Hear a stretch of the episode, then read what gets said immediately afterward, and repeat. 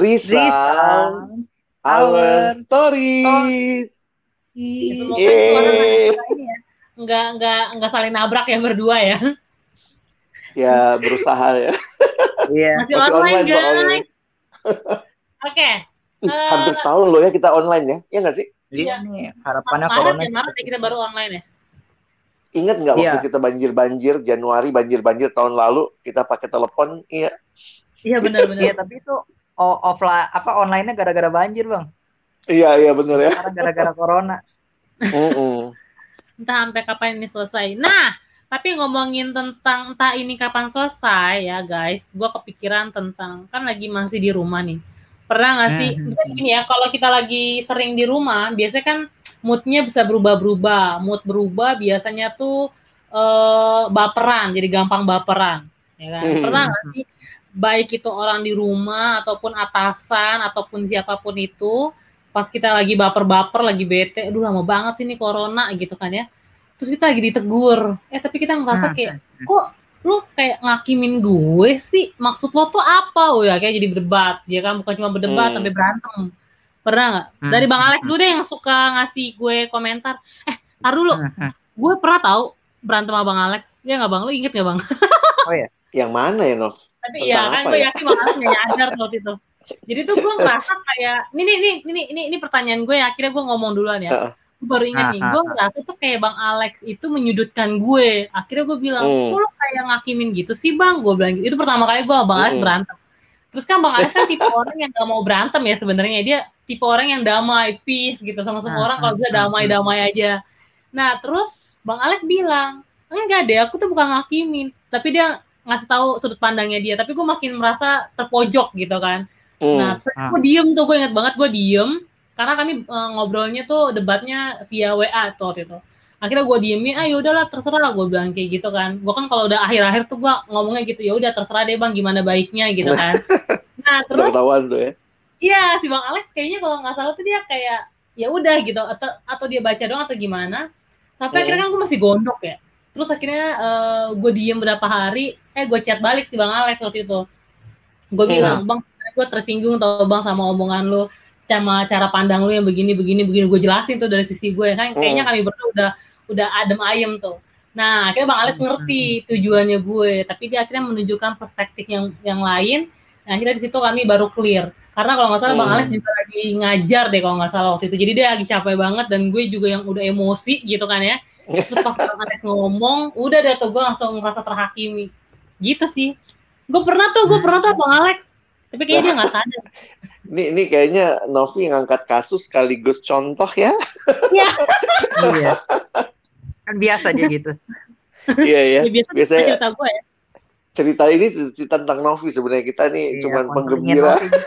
Terima kasih guys, kayaknya nggak juga. Nah, gue pernah ngalamin yang namanya sebenarnya cuma mau ditegur, tapi akhirnya merasa terhakimi gara-gara gue terlalu baper waktu itu. Itu beberapa tahun yang lalu. Nah, kalau teman-teman pernah nggak sih ngerasa kayak dihakimin? Merasa dipojokin lah ya, tapi sebenarnya tuh nggak gitu, karena kita udah keburu sebel atau nggak karena kita ngerasa bahwa ini orang nih pasti mau ngasih kerjaan baru atau nggak, ini orang pasti jahat sama gue tuh atau emang udah underestimate aja gitu, pernah nggak? Pernah sih, pernah kayak gitu juga sih. Terus biasanya lo ngelakuin apa? Nah gue jadi nih ya, jadi dulu tuh gue pernah tuh kayak gitu tuh ya, jadi kita lagi ngobrol biasa. Kayak gitu ngobrol biasa by chat gitu, jadi lagi by chat sama sahabat gue gitu, teman gue, nah lagi ngobrol biasa terus ada satu chat dia tuh yang menyakiti hati gue kayak gitu. Gue nggak tahu tuh entah itu lagi tapi itu nggak lagi bercanda kayak gitu, itu lagi bilangin kayak sebuah itu kan gak bagus misalnya, begitulah gue lupa si chatnya tuh kayak gimana. Nah itu tuh gue tiba-tiba ngerasa, waduh lu lagi mau merendahkan gue ya, waduh lu lagi menyudutkan gue ya, sama kayak Novi tuh rasanya, wah lu lagi nyalahin gue ya dan lain sebagainya kayak gitu. Gue tuh sakit hati tuh dengan chat yang pendek itu doang gitu tuh, cuma satu chat itu doang tuh, pendek bener, satu kalimat pendek gitu doang.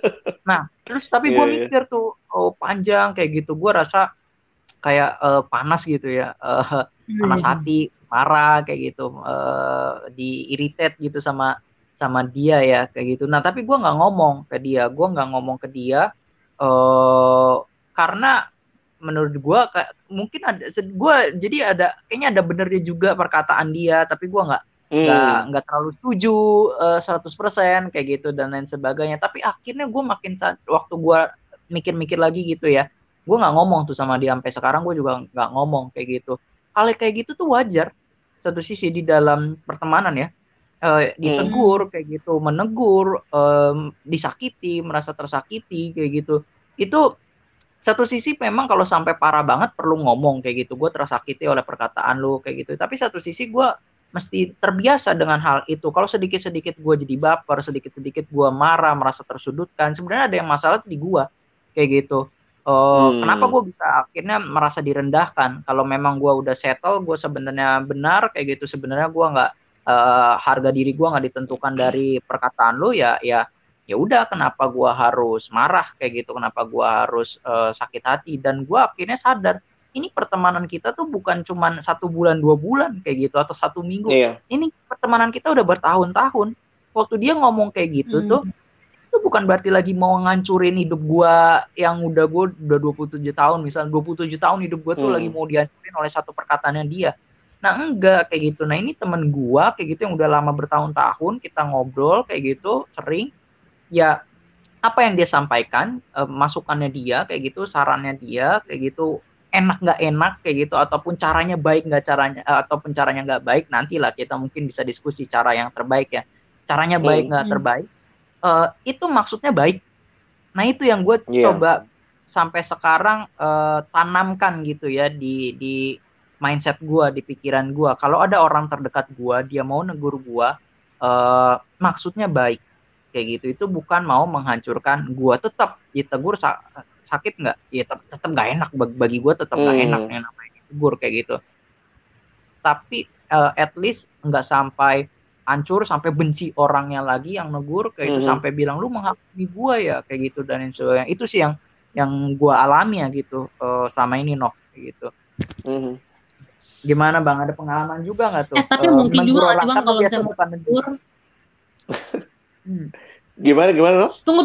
Tapi sebelum bang Alex jawab, mungkin nggak sih seandai kata mau negur sama mau menghakimi, mungkin kalau misalnya mau negur perlu lihat caranya juga, gimana cara nyampeinnya, ya nggak sih? Kalau menurut lo nih bang, sebagai orang yang selalu menegur. Kesannya kalau udah tua jadinya bakal negur gitu. Yoi lah. Kamu suka negur orang bang di atas mimbar bang. Nah itu yang gue ngelihat memang ya, namanya persahabatan itu kalau kita bicara persahabatan komunitas itu kan dua pihak ya. Nah ini butuh benar-benar ketulusan dari kedua belah pihak, karena memang tanpa sadar jujur aja gitu. Kita ditegurnya nggak suka, tapi kita bisa jadi juga menegur orang, atau bahkan gini loh, gue ngelihat kalau gue pun negur orang dan gue sudah masuk kepada gue merasa diri gue lebih baik dari dia, itu tuh jujur aja gue pikir gue udah menghakimi. Karena gue mau bilang gini, lu kok nggak bisa sebaik gue sih? Jadi sebenarnya bagi gue yang sering bicara misalnya, atau mungkin kalian bilangnya sering menegur, ya itu tuh benar-benar harus memeriksa motivasi yang terdalam, bahwa gue bukan sedang mau hancurin hidup orang, mau hancurin masa depan orang. Gue tidak sedang merasa diri gue lebih baik dari dia nggak ada gunanya. Nah itu tuh benar-benar mesti di-clear, sehingga waktu memberi masukan itu benar-benar kayak gini ya, kayak kita punya apa ya, saudara, atau kita mau untuk kebaikan dia gitu.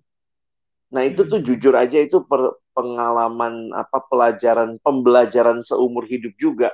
Karena gampang banget untuk hal-hal yang kita sudah sangat biasa, kita gampang sekali merendahkan orang. Padahal mungkin dia baru pertama kali nyoba.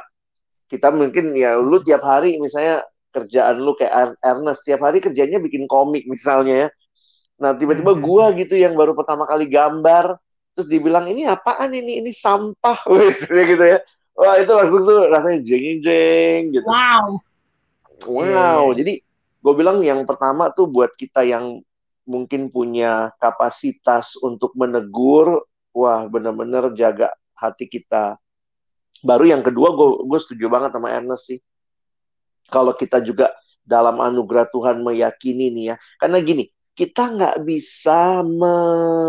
nggak bisa tahu persis motivasi orang, jujur aja kan.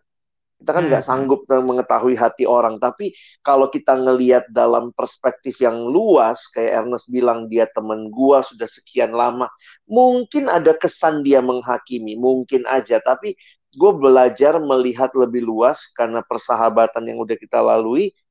Dia mau yang baik buat gue. Jadi itu jadi apa ya, semacam hal yang penting gitu waktu orang kasih masukan kita dengar gitu ya.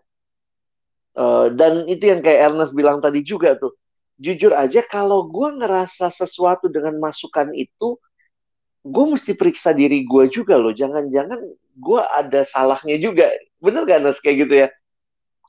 Kok ya, gue bisa tersinggung banget dengan kalimat itu? Emang ada apa misalnya gitu ya? Soalnya gue makin ini lagi ya, ngelihat lagi kayak gitu. Satu hal tuh waktu kadang-kadang betul tuh yang tadi Bang Alex bilang tuh, kayak kita merasa benar gitu, akhirnya kita merasa berhak yeah, memperbaiki hidup orang lain seperti itu. Nah akhirnya gue makin lama makin sadar untuk kita lambat bicara kayak gitu, telaah dulu kayak gitu, telusuri dulu terlebih dahulu ini suatu hal perlu gue ngomong, perlu gue tegur atau enggak. Sama tuh yang tadi Bang Alex bilang, kalau orang baru sekali bikin komik ya jangan ditegur kalau jelek misalnya kayak gitu. Orang baru pertama kali dibimbing perlunya, bukan ditegur kayak gitu. Nah baru setelah itu kalau kita udah timbang-timbang, matang-matangin, oh ini perlu ditegur, baru dipikirin cara menegurnya sesuai kepribadian orang, kayak caranya gitu, ya orang. Iya baru kayak gitu. Nah itu baru, oh yang ini mesti ditegur empat mata, oh yang ini mesti pelan-pelan. Oh yang ini nih memang kalau dia dikerasin pun juga gak apa-apa, justru harus dikerasin karena memang orangnya cuek banget kayak gitu. Nah yang kayak gitu-gitu. Nah cuman memang sama yang tadi Bang Alex bilang ya, kayak kadang-kadang tuh pembawaan bisa gak sesuai ekspektasi gitu ya. Cara negur orangnya begini kayak gitu, ya mau gak mau lihat dulu isinya kayak gitu.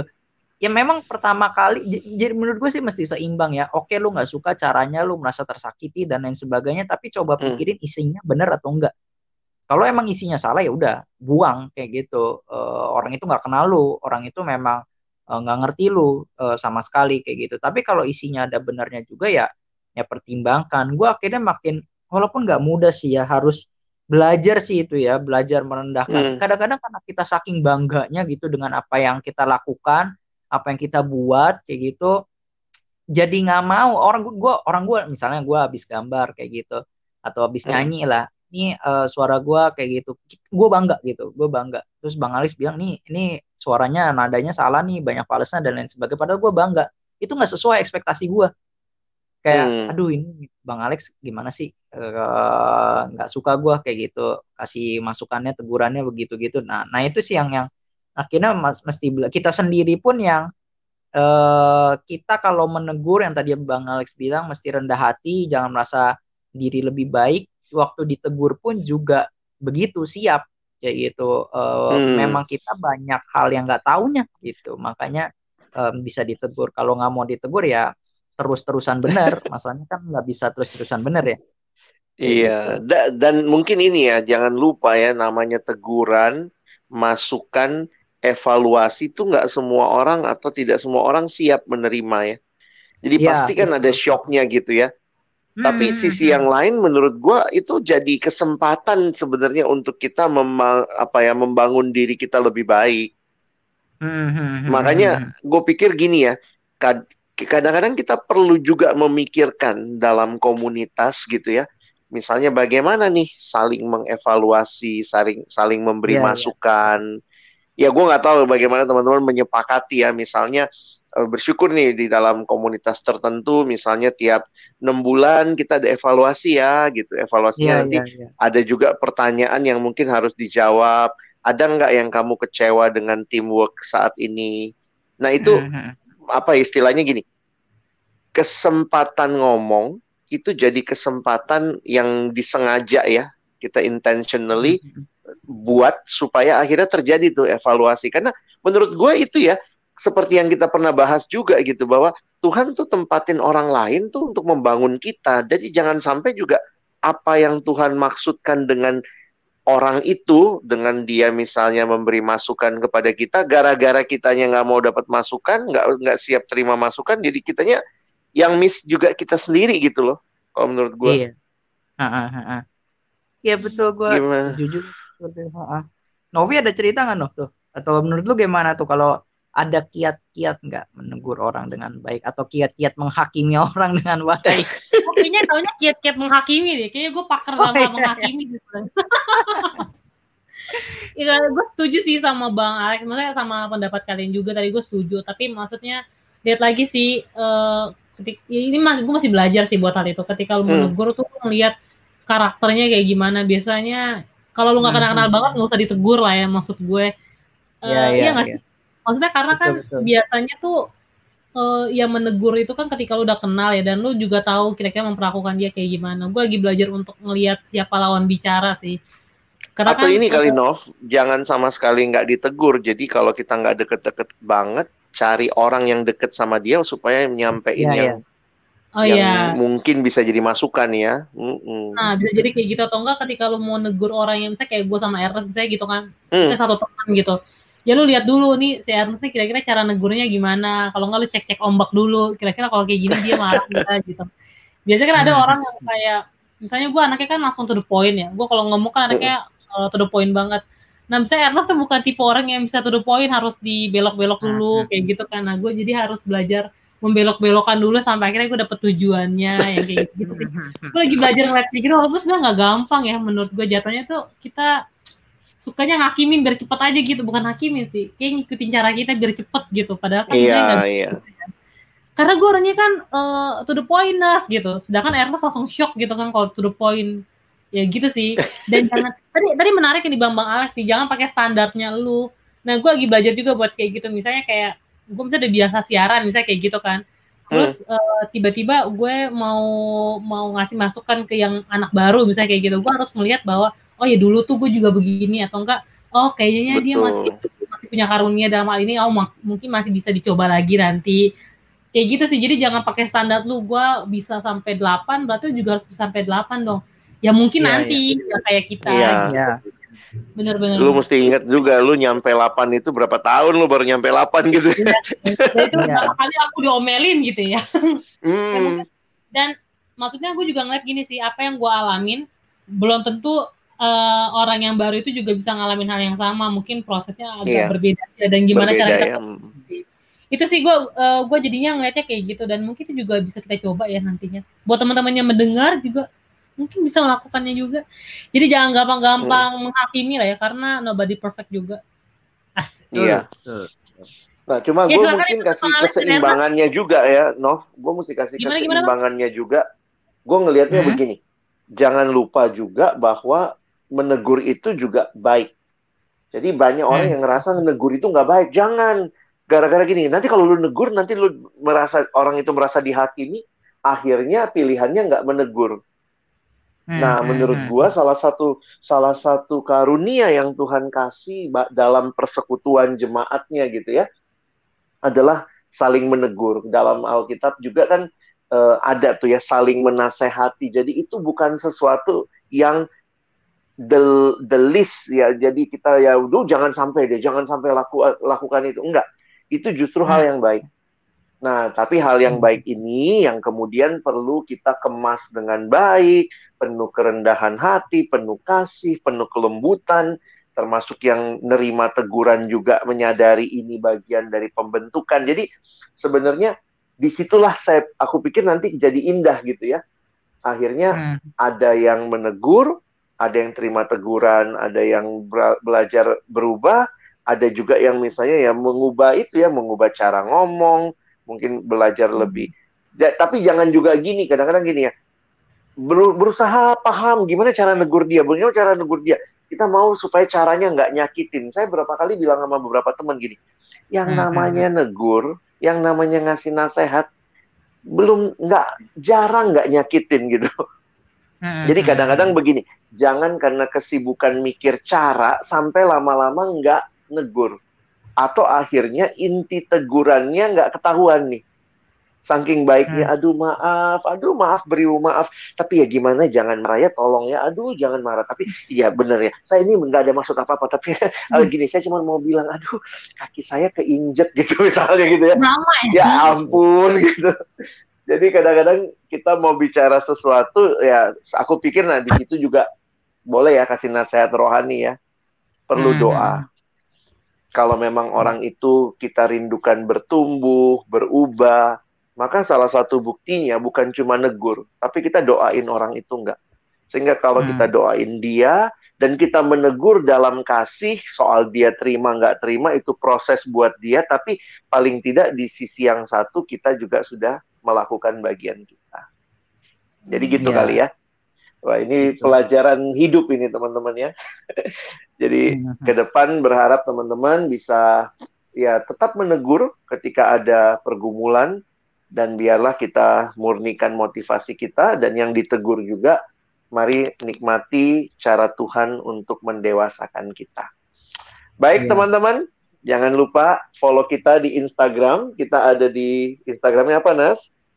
Di friendsound.id. Dan kita jangan masih menunggu juga ya. Ya, biar nggak tabu yang namanya menegur itu. Ya, boleh dong ya, kita juga terbuka dong ya. Hari ini kita bahas menegur, silakan yang mau ngasih masukan, yang mau ngasih kritikan. Berani tapi banget ya, silakan. Iya, iya, iya. Dan berharap sih sebenarnya ke depan kita pun bisa tetap jadi berkat bagi teman-teman satu sama lain. Oke, teman-teman kita tunggu cerita-ceritanya, dan nanti bisa boleh saling berbagi. Thank you. Sampai ketemu teman-teman. Bye. Bye. Bye.